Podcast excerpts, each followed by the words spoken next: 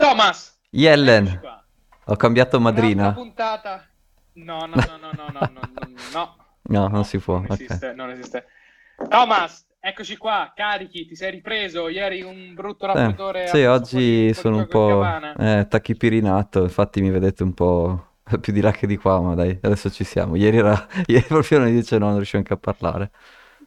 Oggi sei bello e eitante, sei, eh, sempre. Mm Risplendi di conoscenza da- dalla zia Nancy, non eh, azzardarti a dire che l'hai tradita. eh, ma non ha più, non ha più, non ha più la posizione, ormai fa la trader per conto suo, sai, un po'... Quindi adesso vedo- vedrò di farmi adottare dalla Yellen, poi vediamo qualche, qualche altra zia che arriverà, non lo so. La Yellen mi ricorda qualche cartone animato giapponese degli anni 80, ma non riesco, ce l'ho sulla punta della lingua, ti giuro, non riesco a capire chi cazzo sia. È quella che, eh, non so, eh, inventavano il quantitative easing in quel cartone lì. come- Inventavano il quantitative easing nel cartone, sì, esatto, Ecco. esatto, esatto. Oddio, Dio. Ok, Eh, non lo so, come, come vuoi... Cioè, l'argomento di oggi è quantitative easing, come, quale sarebbe dovuto essere il suo, il suo ciclo naturale, invece in cosa si sta trasformando il suo ciclo di vita alieno, sta per diventare un alien, una roba orribile. Al- Speriamo di no, allora, allora, Oppure partiamo dalle news che sono un po' più... uno... eh. Vai, perché è uno di quei temi che a te ti fa incacchiare, quindi Ah secondo sì, me partiamo con le news, partiamo con le news e poi, e poi ti, fa- ti- ti scaldo e poi ti faccio arrabbiare per bene con i quantitative easing. Perfetto, perché le news in realtà sono tutte abbastanza collegate. Eh, Sono iniziati le- il- i layoff, quelli della Big Tech, si stanno spostando anche al venture capital. Ad esempio, uno dei più grossi fondi eh, israeliano, NFX, ha fatto 20% di layoff oggi. Sostanzialmente il venture capital, eh, cioè adesso è troppo, come dire, come veniva fatto durante il quantitative easing, era con le due diligence fatte con SBF che giocava a League of Legends e, e Sequoia che gli dava i soldi lo stesso, quindi quella roba lì mh, andrà a morire, giustamente. E quindi andando a morire l'era dei soldi facili, bisogna iniziare a tagliare. E quindi È stata spottata la moglie, la moglie, l'amante di SBF dove? a New York, a New York. In manette, spero, o no? No, in un caffè, un Eh. bar. Ah, beh, eh, vabbè, vediamo quanto rimane. Cioè, se vanno via a piede libero saranno abbastanza. Vabbè, facciamo anche noi una un mega exchange truffaldino. O dice che a noi ci, ci No, a quel arrestano punto, perché, perché, a quel punto la tua frase, l'integrità è come la verginità, viene meno Eh, e noi possiamo dedicarci ai temi più lugubri del mondo delle criptovalute e creare il token del Cabana, facciamo un exchange, freghiamo i soldi, cioè di tutto e poi scappiamo anche noi alle Bahamas. Esatto, dobbiamo capire bene come hanno fatto loro e chi conoscevano loro, perché probabilmente se lo facciamo due disperati io e te finiamo in manetta tipo giorno uno, però capendo bene cosa hanno fatto loro, boh, cap- vedremo insomma. Esatto, esatto, bene, bene, bene. Poi, sempre in, eh, in ambito, no, questo non direttamente correlato a quantitative easing, però è interessante per capire il momento macroeconomico, Bank of America ha iniziato a, nel suo report, ha iniziato a vedere che il livello dei, dei saving, de- dei suoi dei depositi che, che aveva, sta tornando ai livelli per 2020, quindi c'era stato uno spike di saving durante il, diciamo, Mm. la crisi, il corona, poi è arrivato gli stimoli, no? Tutti avevano più saving e adesso però questi saving sono tornati al livello prima o addirittura più bassi. Quindi quello che era il buffer che poteva tenere in piedi l'economia, quindi la capacità di spesa data dal saving delle persone, Bank of America, secondo questo insomma, suo report, dice questa parte qua sta iniziando a venire meno. E in tutto ciò, quindi quando ci sono questi primi segnali di panico, anche investitori, anche fondi che tu diresti non fermeranno mai withdraw, fermare i withdraw è una roba che fanno gli exchange, eh, truffaldini, tipo impedirti di fare withdraw è, è boh. E invece anche BlackRock col suo fondo rate real estate ha eh, stoppato i withdrawal perché tutta, molti dei suoi investitori anche loro iniziano ad aspettarsi in quest'ultimo mese una calata dei valori del real estate e lì ci sono delle regole per cui non è che se eh, non possono vendere più di mi sembra del 5% ogni quartile di ogni, ogni tre mesi di, di- di- questo fondo e ogni mese non può superare il 2%, quindi insomma in questo mese qui quella soglia lì è stata bloccata, quindi è, è stata bloccata la vendita, bloccata l'uscita da quel fondo perché altrimenti ci sarebbe stato un ribasso troppo grande. Però comunque questo sta, sta iniziando a succedere e, e questo invece è un po' collegato, lo vediamo dopo, con, con, con quantitativismo. E l'ultima news che è che Nexo ha, eh, vuole Chiuso finire... l'operazione negli Stati Uniti. Esatto, togliere l'operazione negli Stati Uniti, quindi... Bah, loro dicono Oh, perché, perché? perché non sono riusciti a trovare un accordo con i regolatori, che può anche essere, però d'altronde, cioè non riuscire a trovare un accordo con i regolatori, come dire, ho capito che la finanza bulgara funziona in modi che, che, che ok, però cioè, io- quindi inizio a non Ale, voler... Ale. Ale, ci, ci siamo in, ci siamo inimicati i bulgari? No, no, no, no, no, no, no, no, no, per carità. ci arrivano, ci arrivano Però diciamo che quando non riesci a ragionare con un regolatore non è proprio un bellissimo segno. A- a pre- magari, come dire, riescono a sal- i, i soldi loro ce li hanno perché appunto hanno dei modi di procurarseli che non voglio sapere. Dai, dai, ma allora lo fai apposta. Allora lo Però... fai apposta. Io, io provo a salvare la baracca e tu mi riaffondi. Allora, non vogliamo insinuare niente al cabana, né diamo consigli di investimento, quindi... Ecco, però se siete residenti negli Stati Uniti, noi abbiamo qualche amico lì, eh, vedete di stare attenti a che, a che notizie vi danno e, e forse se, se provate a prelevare, forse, non so, vuol dire, o, o vi forzeranno loro a farlo o essendo bulgari non vi dicono niente, stengono tutto, non lo so, però insomma, co- controllate bene, ecco. Ma no, dai. Ma guarda che questi qua, no, ma non per i bulgari, io ho de- degli amici, No, no, degli sviluppatori bravissimi, però quelli che gestiscono Nexo sono molto speciali come bulgari, ecco, diciamo così. Ok, Basta. ok.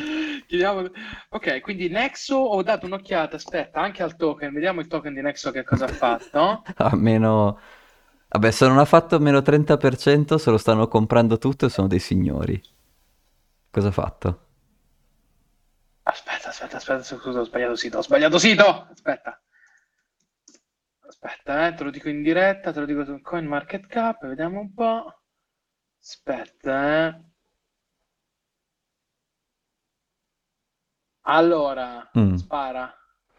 Meno 30? Più Allora, 30, ti immagini? nel sette giorni, nell'arco di sette giorni? Sì, una roba così, sì. Non è possibile. Più Scusa, quando, 200%, quando- Moon. aspetta, quando l'hanno data? Quando l'hanno data la notizia? Eh, o durante il weekend o qualche giorno prima, una roba così. Ah, quindi sono pochi giorni, quindi Eh, sì, sì, non è successo niente. perfetto. Vabbè, o- ognuno... Cioè, è passata, vabbè. è passata da, è passata da 0,70 a Sì, 0,65. mi viene in mente quel meme, quello con Eddie Murphy che fa quello che pensaci bene e dice se non ti lascio vendere, il prezzo non può scendere. Quindi, vabbè, a me viene in mente solo questo, però, ok. È tipo, tipo BlackRock, Vabbè, no? dai, è successo una volta, è successo una volta in Inghilterra, ma quanto sei fiscale, che non hanno fatto, non hanno fatto vendere quei poveri tizi.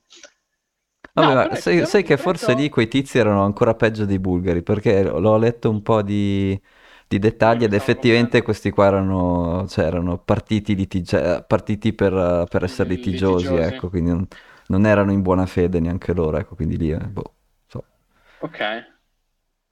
Ok, no, non è successo sostanzialmente niente. Dopo il crollo di FS eh, FTX a inizio novembre, perché Mhm, fino al, fino all'8 novembre, che era mhm, quel weekend lì, il 6-7 Sì, novembre, era un euro precipitato a 65 e oscilla tra 65 e 70. Quindi quello che tu ci insegni è si stanno comprando il loro token per evitare che... Sì, ehm, sono stati un po' più furbi di FTX, quindi non hanno detto il valore a cui vanno gambe all'aria, perché quelli di FTX hanno pure anche detto il valore, oh, sotto a 22.45 dollari li compriamo tutti noi. Ah sì? Pam, comprati questi, vabbè. Quindi sono, comunque, nel loro modo di gestire la finanza più o meno legale, alcune cose si vede che le capiscono giuste, quindi su quello, chapeau anche ai bulgari. Ecco, diciamo così.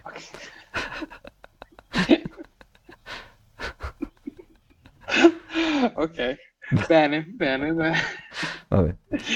non pubblicheremo mai questa puntata. Vabbè, magari taglio l'intro, non lo so, adesso vediamo. No, no, no, sì, dai. Ehm, bene. So, tu bene, ne avevi bene, altre di, quindi... di news? Di...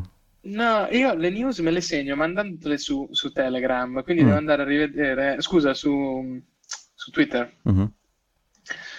Quindi io quando sapete che quando trovo qualcosa di succoso di cui poi discutere, lo mando a Thomas su. Allora,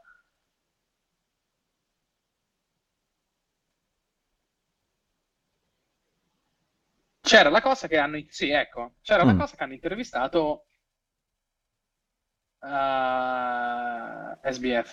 Ah, scammer, bank run, eh, fraud. Cioè, ma che poi, che poi- che poi- posso fare un inciso? Ma ti pare che uno che fa un exchange, primo fa di cognome Bankman, quindi vuol dire che sei uomo della banca. Beh, suo padre era Secondo, un banchiere, sì, sì. Fried, Fried, perché ha la tedesca, ma in inglese è fried. Fried è sinonimo di uno che va in Ok. zampe all'aria. Cioè, ce l'hai scritto nel nome che sei un banchiere che salta per aria, porca miseria. Quando si dice il nomen omen, porca miseria. E Vabbè. hanno avuto il coraggio di rintervistarlo, non mi Mhm. ricordo su che piattaforma, non mi ricordo per quale cosa, dove ha fatto il bambino pentito. Mm, poverino, non aveva accesso a niente, non vedeva niente, non sapeva niente, tutto andato a zampe per aria. mm. Ma io non so perché la, la- la- la- come si chiama la SWAT, eh, no, come, no, la SWAT, come si chiamano quelli, le- quegli americani cattivi che ti arrivano, spaccano tutto, ti arrestano. Beh, sì, lo SWAT team dell'FBI, sì, sono... Cioè, lo SWAT team dell'FBI dovrebbe andare lì, lo dovrebbe arrestare e lo dovrebbero processare questo tizio perché ha semplicemente rubato denaro. Punto. Sì. Ah, e tra E addirittura è l'altro, stato in- intervistato, capito? sì, sono Con Giselle usciti... Bunchen, la foto, la foto con Giselle Bunchen. Ma porca puttana la foto con Giselle Bunchen. Ma perché? Ma per come? Ma vedi te a fare gli onesti a non fare il Bitcoin token, il, il Cabana token? Cioè, questo qui se ne usciva con Giselle Bunchen e neanche lo mettono in galera. Ma dai, non si può fare. Eh, non lo so, non lo so. Fanno, Però la, quella acida, la senatrice acida, come si chiama? Warren? Quella che odia anche Sì? Bitcoin, che odia tutto, odia anche, Eh? odia anche lui. Quindi magari lei nel suo odio generale qualcosa di buono farà anche col suo odio. E lei invece ha eh, ha fatto un po' di dichiarazioni che è molto sicura che insomma, quella cosa va processata eh, Certo. come si deve, insomma. ecco. Poi c'era un'altra cosa che però forse è più su dopo per il quantitative easing, il tema del, del cambio dei prezzi reali dal 1800 a oggi. Ah, uff. Sì, vabbè, eh? Ne Sì, sì, fa, fa sicuramente parte, fa sicuramente parte del- del- di quel discorso lì. Sì. Del tema quantitative easing. Sì, Sì. quello me lo tengo per dopo, me lo tengo per dopo. Eh, dai, vabbè, allora facciamo prima una breve intro di cos'è, come, come funziona, cioè quindi quali sono i, i flussi di denaro che, che crea e perché Eh, dovrebbe, sì, e perché dovrebbe funzionare, perché nessuno te lo spiega, adesso lo spieghiamo, perché dovrebbe Vai. funzionare secondo la teoria. Quindi è stato inventato dal Giappone nel 2001 e noi abbiamo fatto la puntata dedicata a- al Giappone, quel- quei decenni di crisi che ha avuto. Ehm, comunque, Beh, però aspetta, magari l'hanno chiamato loro in quel modo, però esisteva da prima, no? Il debasement della valuta. Il quantitative easing come banca centrale che compra i bond lo hanno effettivamente inventato loro. Altri sistemi, Eh? diciamo, più leggeri, tipo mettere dei K dei prezzi dei bond, roba del genere, si esistevano già da prima, ma proprio la banca centrale che eh, sostanzialmente genera denaro per comprare i bond, quello l'hanno inventato loro. E è diventato, diciamo, famoso a livello globale dopo il 2008-2009 perché anche i tassi allo zero, dopo la crisi finanziaria del 2008-2009, anche i tassi allo 0% non erano più sufficienti a stimolare l'economia e quindi oltre a tenere i tassi a zero, addirittura negativi, avevi anche questo processo in cui appunto la banca centrale si compra dei titoli. E infatti dal Sì. 2008, la- una delle tue statistiche preferite, le varie banche centrali sono comprate 22 trilioni di, di debito dei governi. Quindi, eh, Minchia, esatto. Adesso, adesso lo apro, adesso lo Sì. apro.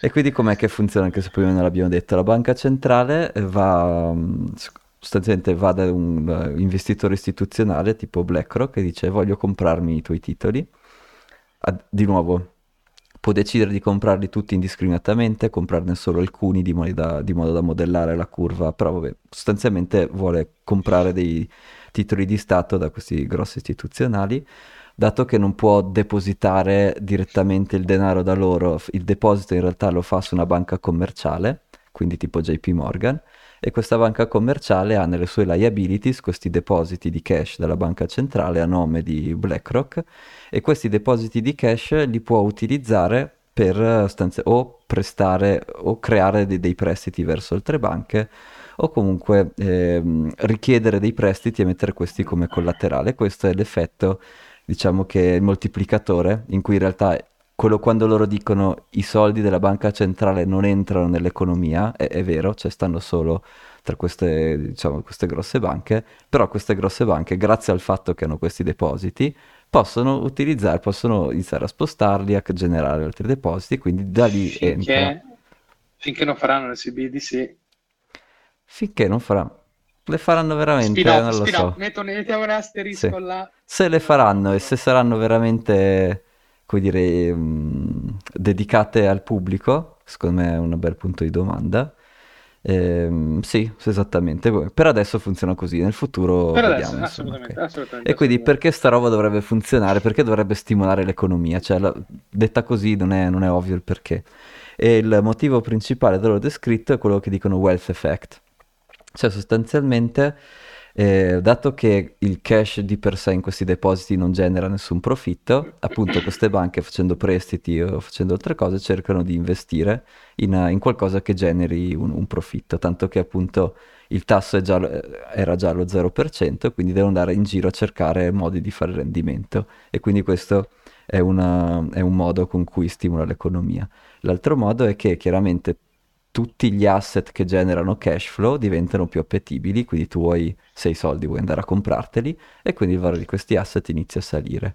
E i possessori di questi asset, dato che vedono il valore del, del loro asset che sale, secondo la teoria sono più incentivati a spendere perché si sentono più wealthy. Questa è, la teoria del quantitative easing, che tutto sommato ci, ci può anche stare, dobbiamo come dire, andare a vedere un po' di esempi, cioè che cosa è successo effettivamente. Cioè, è vero che il valore degli asset è salito? Yes, è salito di brutto, no?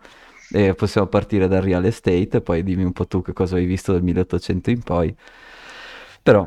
Oh, eh. aspetto che finisce, aspetto che finisce perché ho il cannone carico. Ah, ok, allora, guarda, dico sta roba veloce su, sull'housing prices che infatti dal, dal, so, dal 2008 il valore delle case è raddoppiato e un'altra cosa che puoi guardare è che tipo degli asset che ti promettono dei cash flow nel, nel futuro più lontano, quindi que- quelle che sono ad esempio i big tech. Eh, anche queste hanno delle valutazioni che sono esplose, sono passate dal 10 per la valutazione della società a 10 per delle vendite, diciamo fine crisi, a, nel 2021 è un 50 per delle vendite, quindi se tu avevi una società che faceva, che ne so, un milione in vendite, nel 2008 valeva 10 milioni, lo stesso milione di vendite nel 2021 ti faceva la società 50 milioni. Quindi questi sono due esempi, diciamo, di asset che sparano il loro valore verso l'alto. Ehm, però prima di passare agli altri effetti, sono curioso di sentire questo cannone bollente, cos'è che, cos'è che hai trovato? Allora, sono sul sito della Banca Centrale Europea mm. e ho davanti a me il grafico che fa vedere mm-hmm. il, l'andamento del, del, conto economico della Banca Europea. Quindi mm-hmm. utilizziamo anche i termini italiani, se no magari si crea confusione. Okay. Quindi il balance sheet è il conto economico, no? Ok, sì. Una banca centrale nei sistemi, uh, nei sistemi capitalistici occidentali eh, ha come asset tra i vari la, la base monetaria. Mm-hmm. Quindi ti posso dire che dal 99 al 2005-6 mm-hmm. è più o meno stabile, quindi abbiamo 7-8 anni ed è più o meno di un trillion. Mm-hmm. Nel 2007 cominciano a comprare e nel 2008, l'anno dopo, mm-hmm. la base monetaria passa da un trillion a 2 trillion, quindi raddoppiano la base mm-hmm. monetaria. Siamo a 2. 2011-2012 arriva a 3 trillion, uh-huh. quindi nell'arco di 5 anni hanno triplicato la base imponibile. Ma la cosa divertente è vedere che poi il grosso arriva con la crisi, con la crisi del, del, del, Covid, dove la base imponibile della Banca Centrale Europea passa, ti ricordi l'ultimo valore che ho detto? 5, 3, 3. 3. Ok è stato un, nasce ad 1, passa a 2, 3 mm-hmm. nei momenti di crisi. Nell'arco di un anno mm-hmm. passa da 4,5 a 8,5 e nell'arco di 5 anni passa da 2 trillion Mm.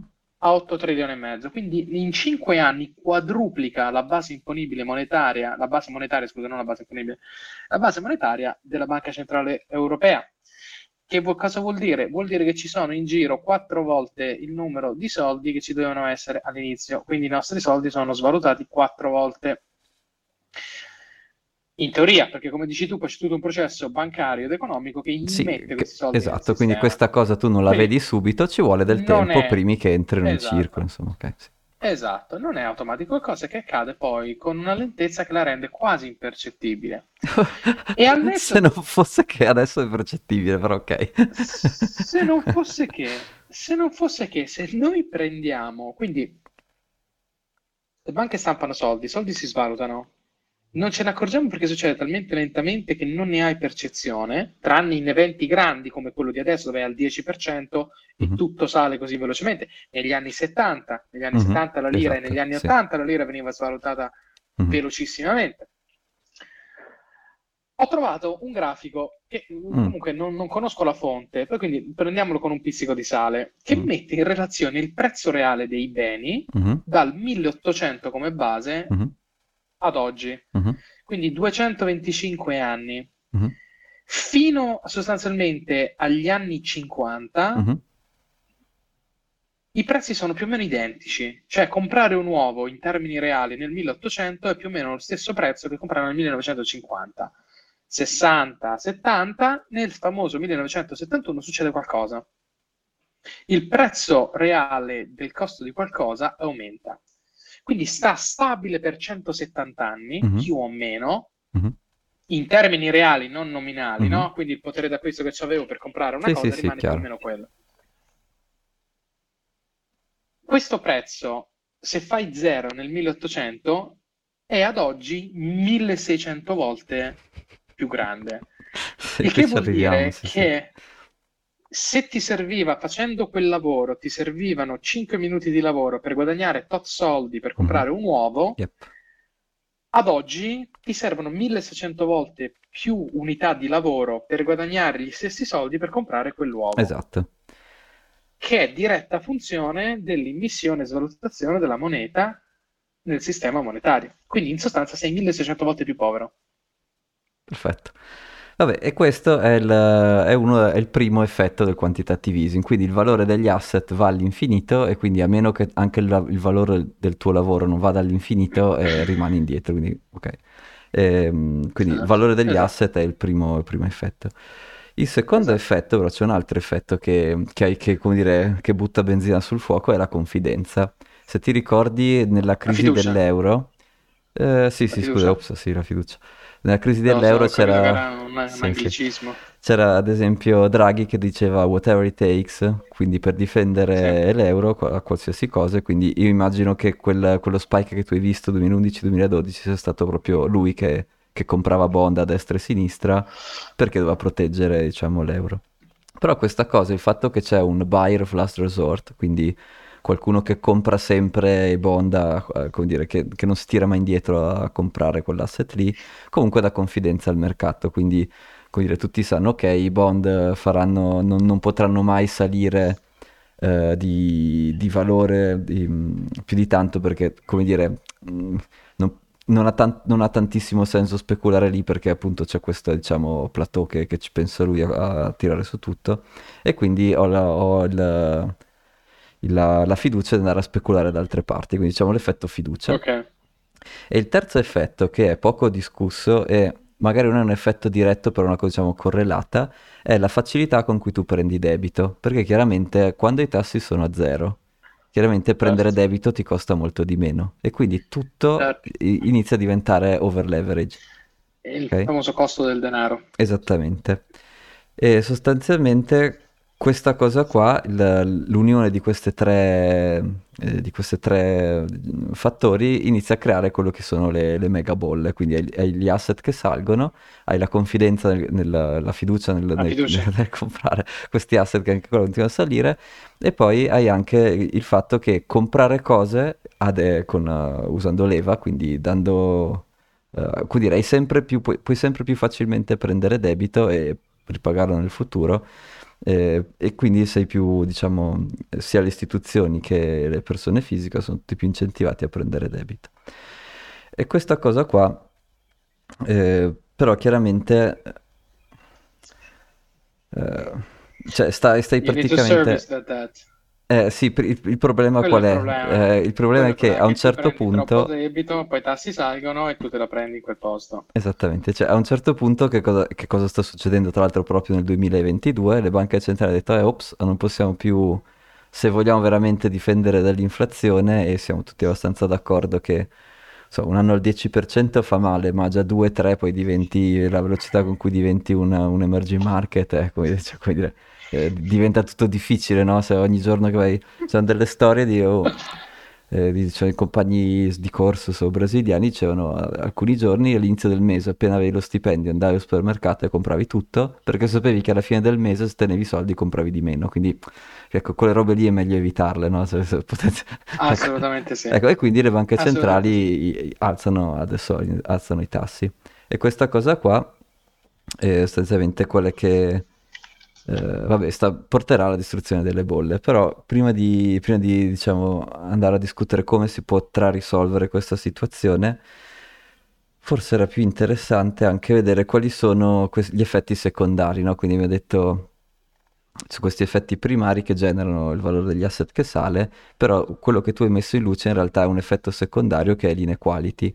Cioè, se tu sei un asset owner riesci a beneficiare in maniera diretta da questa cosa, ma se tu non sei un asset owner, sei uno che de- deve mettere il proprio lavoro per, per prendere, come dire, per prendere il, per prendere il, il valore con cui compra le cose, il tuo salary sale se e solo se la, to- la totalità della torta economica de- del GDP continua a salire, no?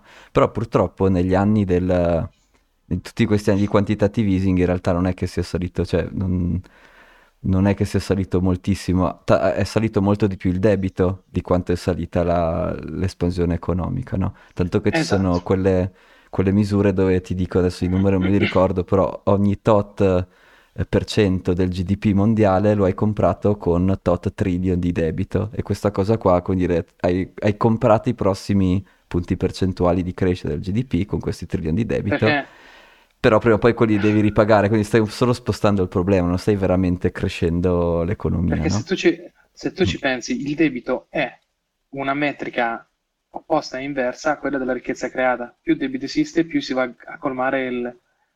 Mhm, eh, è così che funziona. mhm. Così che funziona. La ricchezza viene messa tramite debito.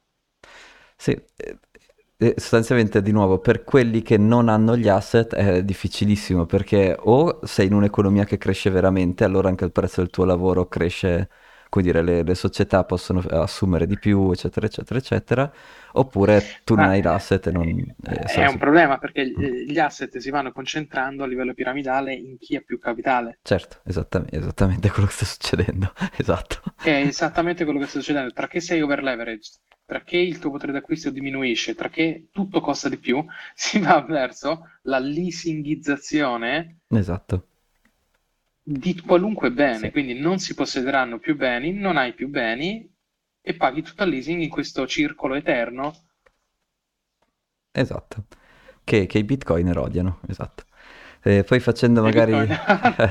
facendo poi un esempio un po' più, un po' più pratico prima di passare al prossimo downside, eh, se tu pensi di nuovo al real estate, diciamo quando i tassi, il, il il, il risk-free return è il 2%, tu puoi chiedere, che so, un 4% dal tuo rent, no?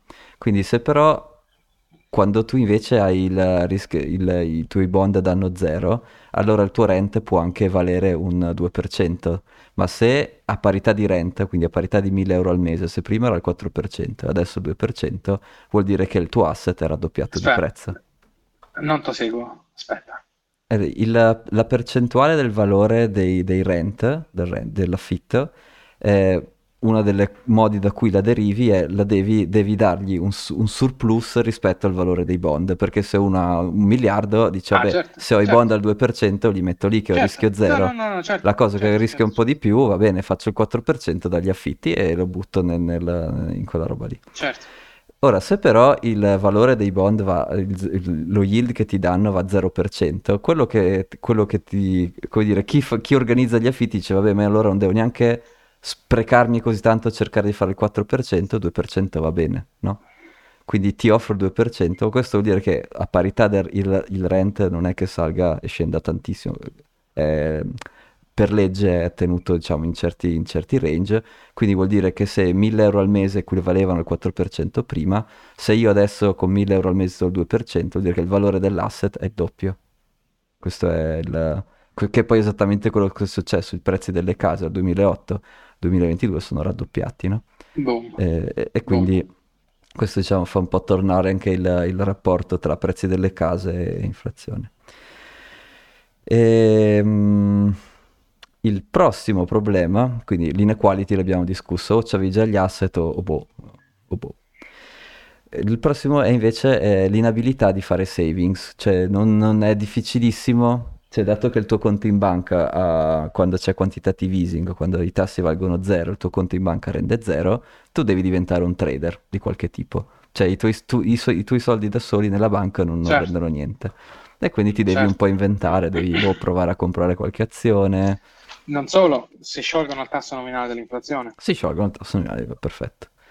Esattamente. E quindi sostanzialmente anche questa cosa qui è un'altra inequa- è un'altra leva che fa disuguaglianza, no? Perché non è che, ad esempio, io prima del 2020 ti giuro che non sapevo veramente, cioè per fortuna avevo scoperto Bitcoin avevo- e per quello mi sono interessato un po', ma altrimenti non avrei nessuna idea di uno cioè zero, proprio zero. E quindi però Certo. questa è una cosa, è, è un problema, no? Perché solamente chi sa che cosa sta succedendo capisce l'urgenza con cui fare le cose.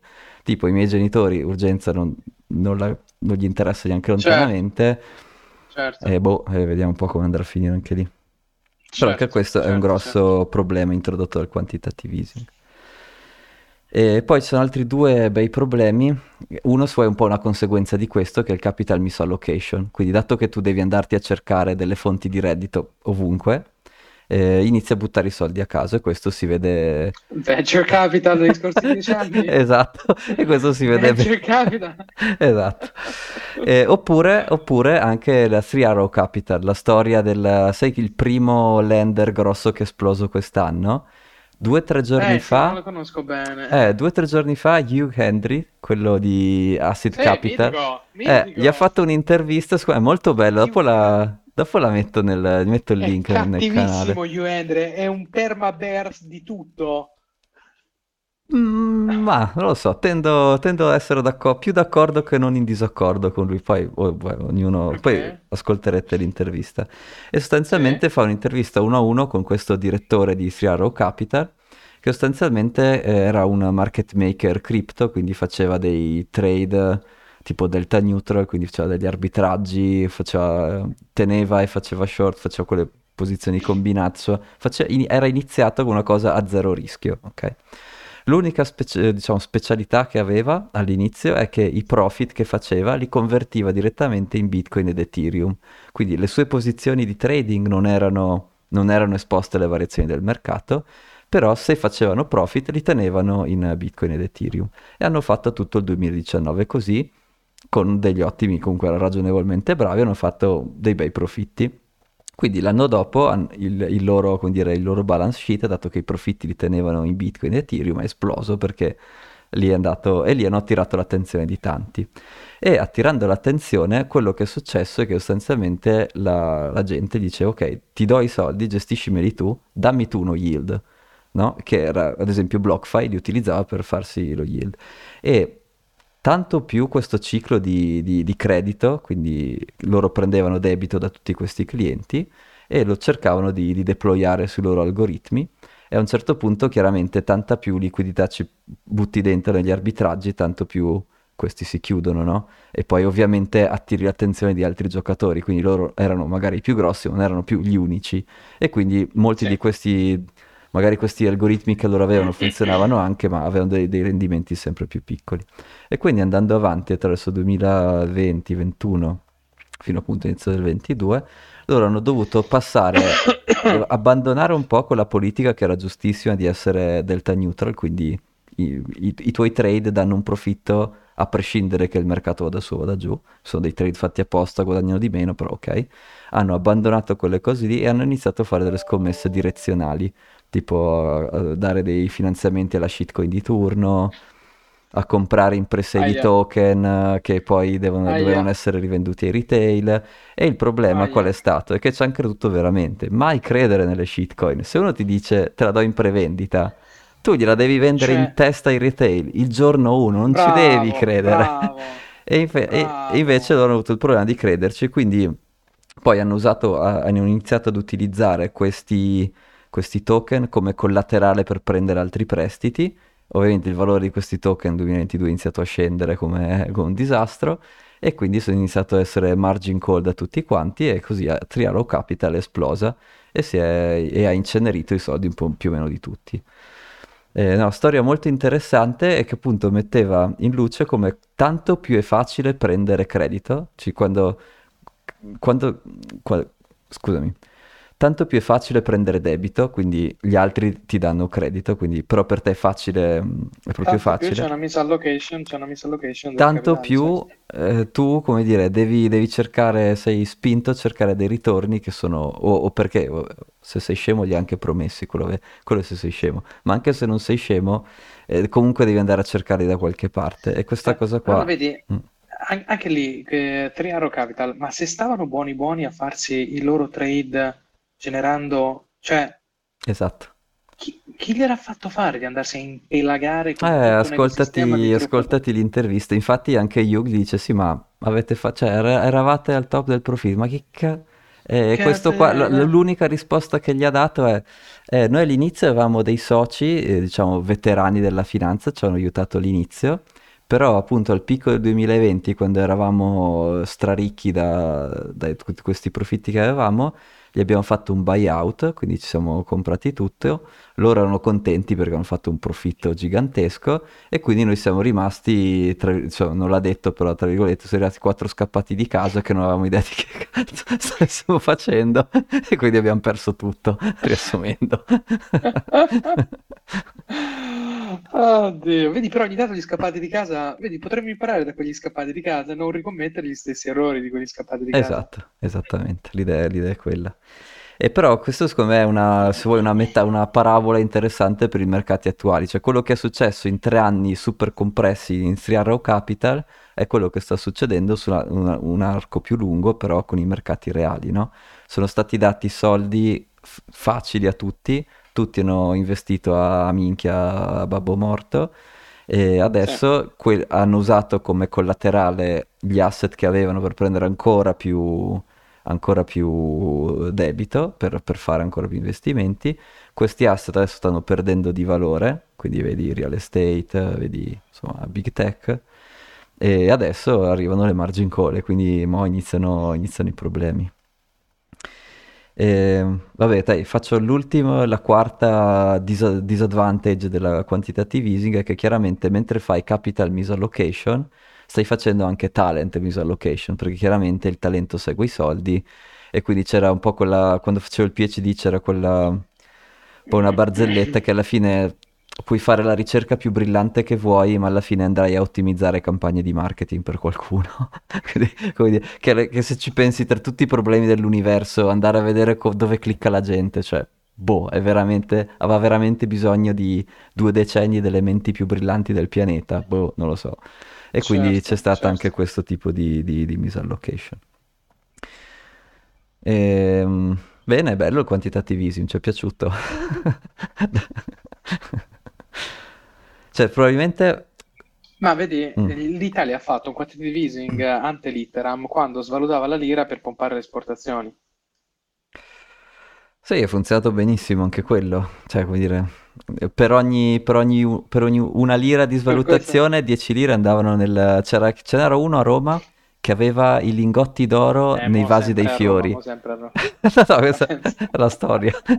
Quindi, come dire, di- Eh, perché t- tanto stampavano soldi, dice, vabbè, dato che gli stampi stampano 10 in più, che vado... Lui era furbo, aveva studiato un po' di finanza, detto, "Eh, cos'è che non si svaluta? I beni finiti, allora, l'oro. E infatti certo, quello che certo. riusciva a beneficiare dell'effetto cantiglionario, come si dice, cantiglionario? Boh, come si dice in italiano? Praticamente so più dire. sei vicino alla fonte del- della, dalla stampa dei- del denaro, più hai vantaggi, perché ricevi il denaro prima degli altri. Chiama Cantillon effect. No, è una roba Ok. studiata in economia. Ah, è Quindi, vero? sì, sì, sì, Ok. Cantillon effect. Tu più, più vicino sei alla fonte che genera il denaro, prima ricevi i soldi e quindi puoi andare in pozze del- dell'economia dove loro ancora non sanno che c'è questa extra quantità di denaro e, e puoi comprare i prezzi vecchi, tra virgolette. Cioè, descritto un po' Ok. così.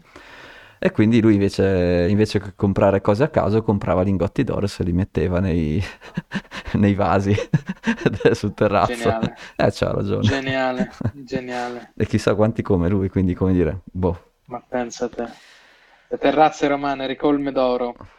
eh sì, che, che bellezza. Ah. Cioè, strano che non ci fosse Nancy su quelle Quindi terrazze bisognerebbe, quindi bisognerebbe avere un miner vicino casa, ecco, questo è il risultato, vero? Sì, sì, esatto. Eh, chi lo sa che, che non si andrà a finire lì. Ehm, quindi quali sono le soluzioni? Come si farà a uscire da, da questo casino? Beh, una delle più semplici è, vabbè, che semplicemente ci saranno una serie di default, un sacco di roba fallirà, un sacco di debiti verranno Che di nuovo, cancellati. che di nuovo è lo spostamento di asset reali nelle mani di chi possiede il debito. Esattamente.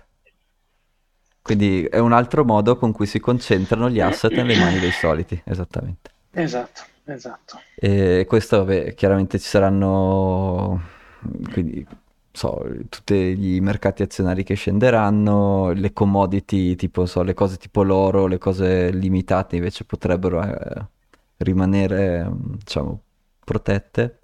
Un altro tipo di soluzione è alzare il bersaglio dell'inflazione, no? Quindi fino all'anno scorso, fino anche in realtà ad adesso dovrebbe essere il 2%, quindi le banche centrali alzano i tassi di interesse fin tanto che l'inflazione non scende al 2%, potrebbero stufarsi prima, quindi alzano, alzano, alzano, l'inflazione in teoria si ferma, inizia a scendere, però invece che tirarla giù fino al 2% si accontenteranno boh, del 3-4% e quindi quello potenzialmente potrebbe arginare un attimo la catena dei default. Ehm, sì, queste sono le due, le due strade principali. Eh, poi, se ascolti, diciamo, quelli che fanno proprio macroeconomia, ti dicono, ok, a parte questa situazione della bolla, tu poi, a parte risolvere la bolla degli asset, devi risolvere il problema del debito. E il modo più facile di, di ripagare il debito è comunque appunto tenere un'inflazione un po' più elevata, perché così, eh, come dire, le tue cedole, i tuoi, i tuoi voucher che devi pagare del debito vecchio diventano sempre dire, sempre più irrisori rispetto a- alla quantità di denaro, quindi non è proprio chiarissimo. Cioè, sicuramente nel nostro arco di vita una moneta costante tipo, tipo come poteva essere, che ne so, il pound dal 1800 al 1950, quello, quello- quella statistica che hai visto tu, difficile che la vedremo, ecco.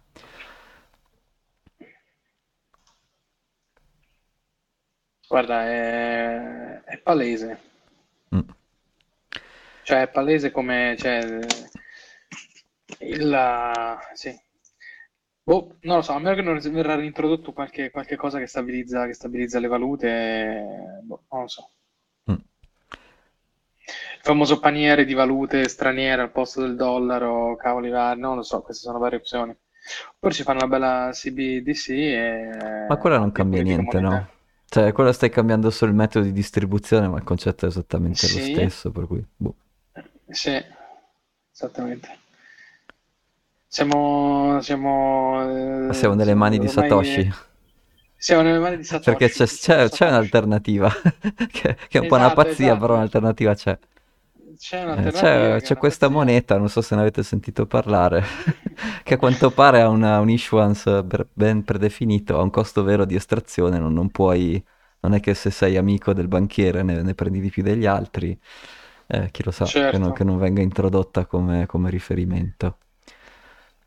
Interessante, Mm. interessante. Ecco, domenica sono stato dove mi sono ammalato ad un pranzo con dei, dei banker eh, o dei trader, eh, questo gruppo segreto su, su Twitter, quello della Kitty quanto Squiddy. sei forte, quanto sei Non lo forte. so. Diciamo che quando hanno tirato fuori i Ragazzi, vini Thomas, io ho iniziato ad, avur- ad aver paura per, per il mio portafogli, perché, vabbè, però alla fine sono sopravvissuti anche lì. E infatti mi sono anche un po' ammalato, vabbè. E per, dal loro punto di vista, se gli pare di Bitcoin, dicono sì, è un, gioca- è un giocattolo ancora piccolino, interessante, simpatico, però non è, come dire, difficilmente verrà, secondo loro, ma sai, c'è c'è anche un po' di bias lì, difficilmente verrà utilizzato come referenza per- per- sostanzialmente perché è veramente scollegato da qualunque governo, no? Quindi se tu denominassi un debito in Bitcoin, te la devi proprio sentire, perché lì, quello lì lo devi proprio pagare, cioè non è, sei- se, sei la- se, se denomini un, un debito in dollari e sei la Fed, cioè, dimmi quanti ne vuoi che te li stampo e lo ripaghiamo, quindi que- quel giochetto certo, lì loro non lo possono più fare con Bitcoin. E quindi secondo loro quella cosa lì eh, terrà Bitcoin ancorato ad un utilizzo o per il- l'international trade o come riferimento per i tassi di inflazione, però difficilmente verrà, secondo loro, difficilmente verrà adottato dai, dai governi più, più grossi. Vediamo, è, è già più posi- è già più positivo di quello che mi aspettavo che dicessero, quindi Sì, direi che già, va già- bene. già i banker sono passati a cos'è questi soldi del Monopoli a eh, forse è difficile mettere debito su questo. Eh, esatto, è un passettino alla volta, vedrai che, vedrai che ci arriviamo. Guarda che eh, a me i bankers mi fanno come a te, eh, non ti dico Ethereum perché sarebbe esagerato, però ecco, come quartiere di Vising, come quartiere di Vising. Eh, Eh, esatto, eh, quella reazione là, sì. quella reazione là. Ma sai, quando dopo un po' che li conosci capisci, cioè, non è, hanno dei loro modus operandi che hanno un loro perché, ecco, poi, o, Ah non no, so, sì, cioè l'alternativa eh, non te la saprei dire, cioè, anche se l'Irlanda nel 1979, mi pare, ha fatto un anno senza banche, hanno usato i pub come banca, quindi il, il barista, de- il barista dei pub conosceva chi era una persona di fiducia, quindi a chi potevi prestare, de- a chi potevi fare dei, dei prestiti, a chi potevi, cioè teneva i conti di chi doveva cosa a chi, e Ma che è loro il Medioevo? Che lotta sui conti? 1979, eh, sciopero delle banche in Irlanda, e ce l'hanno fa- sopravvissuti tranquillamente. eh. Poi, beh, chi lo sa se si ritornerà... Si ritorna. Io qui i bar di cinesi a. Milano ne conosco un sacco, sono, cioè, sono... Quindi... se- se- Paghi sempre il conto? Sì, Paghi sì, sì, assolutamente, sono tra i clienti preferiti. Certo, certo. Esa- Esatto. Esatto, esatto. Quindi lì Bravo. cerco di, non si sa mai, di- se diventeranno loro i banker, cerco di, di avere amici anche lì. Grande, grande. Va bene, mi sa che abbiamo, abbiamo affrontato tutto per questa settimana. Sì, dai, poi proviamo. Vabbè, oggi avevo anche un po' di. Ricorda-. Ricordate tutti quanti di scaricare il podcast su Spotify Apple Podcast, ricordate di iscrivervi al canale YouTube, ricordate di iscrivervi al canale Telegram, ricordatevi di seguirci su Instagram E di farci delle e, domande. Quali sono gli argomenti che vi farci... interessano? Alla fine, sai, a me interessa un po', cioè Esatto, ragionevolmente può interessare un po' tutto del mondo cripto. No shitcoin, ma di tutto sistemi di, di esatto. margin call, di, di, di- di come hanno perso i soldi quelli di, di Arrow Capital, Block. Quella roba lì a me potenzialmente Eh, interessa. ecco. Beh, beh, bello, bellissimo. bello, bello, bellissimo, cioè, una meraviglia. Esatto. Quindi ascoltate e fate ascoltare il Cabana. Yep. Ciao Thomas, Ciao, ciao, grazie, buona serata. ciao, ciao ciao.